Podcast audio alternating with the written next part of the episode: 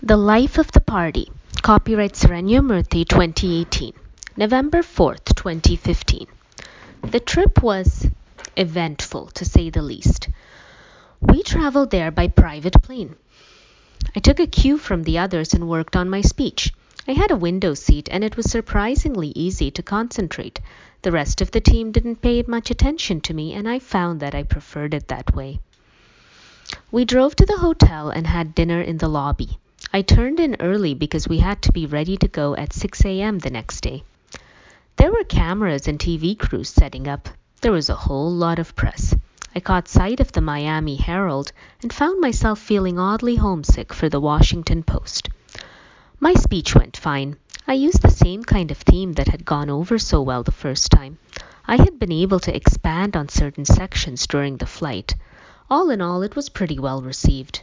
Mr. Reynolds took the stage just like last time, and I thought everything was going to go over fairly smoothly. What happened next is hard to explain simply because it happened so fast. I'd heard Fred Colt say many a time, I didn't think, I just reacted.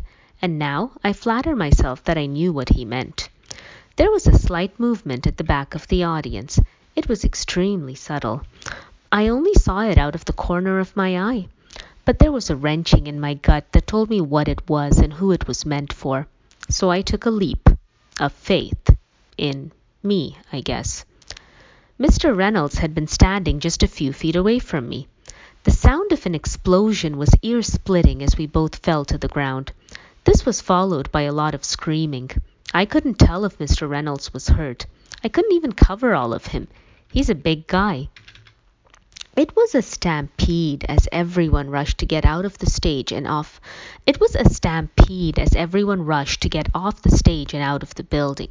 I could hear the police yelling orders in that gravelly baritone they have. I could hear the police yelling orders in that gravelly baritone they have.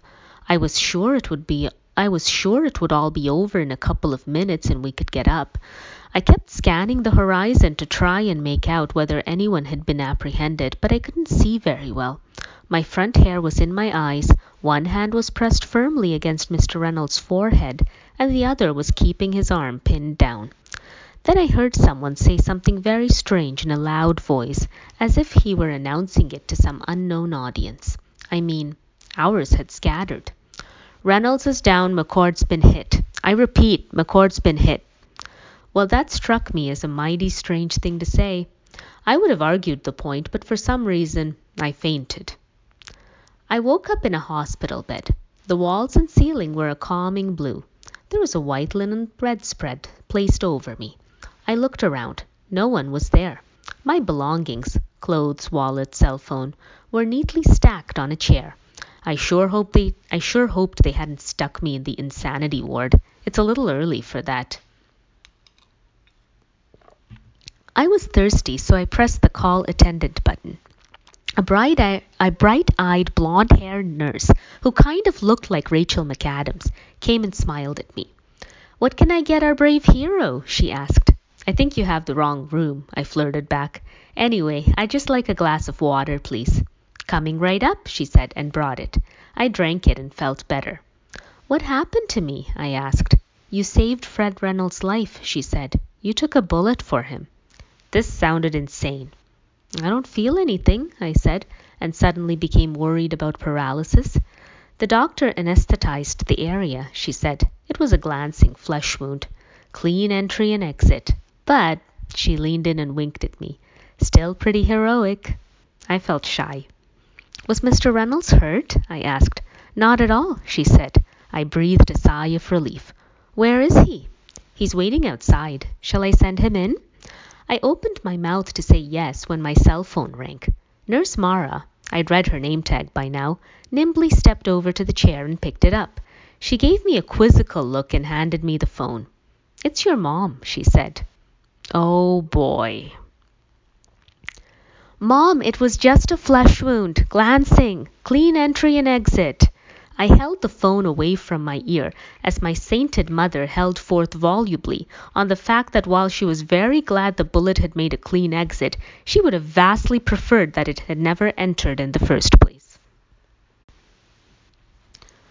I should never have let you do this. It's far too dangerous. But you're in politics, I pointed out. Yes, well, I'm the adult, so be quiet. I kept quiet.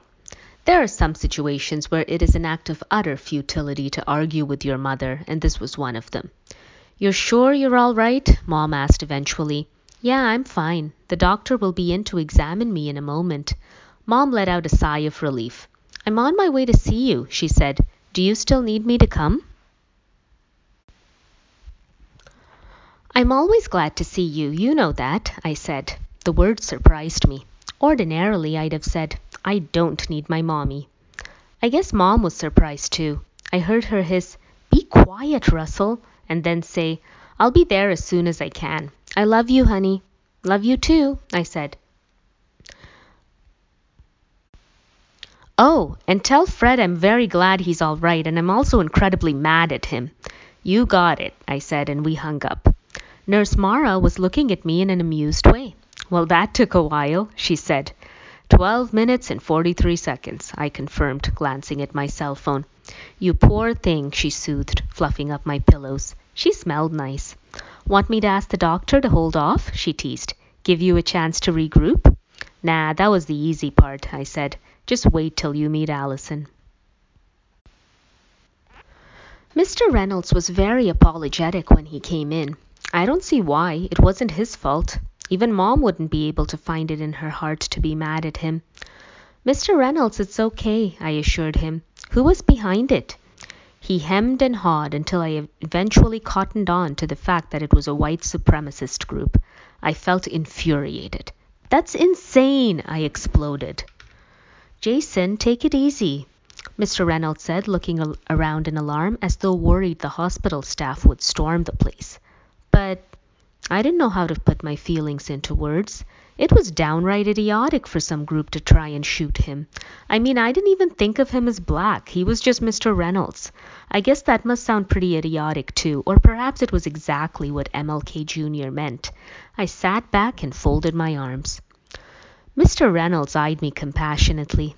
His eyes appeared to be saying that my youth, passion, and idealism prevented me from fully understanding what a risk it was for an African American to even aspire to the presidency of the United States, and that one day I too would be equally jaded and cynical, having shed the rose colored glasses of boyhood and entered the light of common day.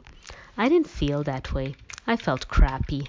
I felt mad at the country for having allowed this to happen.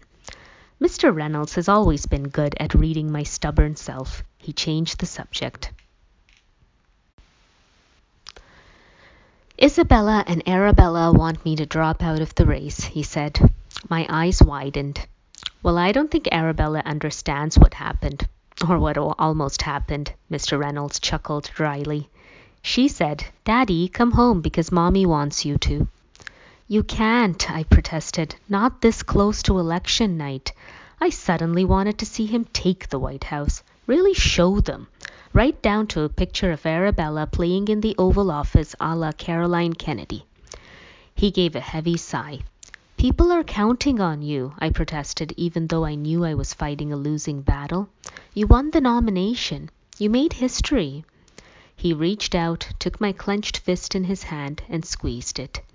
When it comes down to it, I think I'm too selfish to be president or even be in public service, I said. I knew it was a lost cause. I want to live to see Arabella grow up.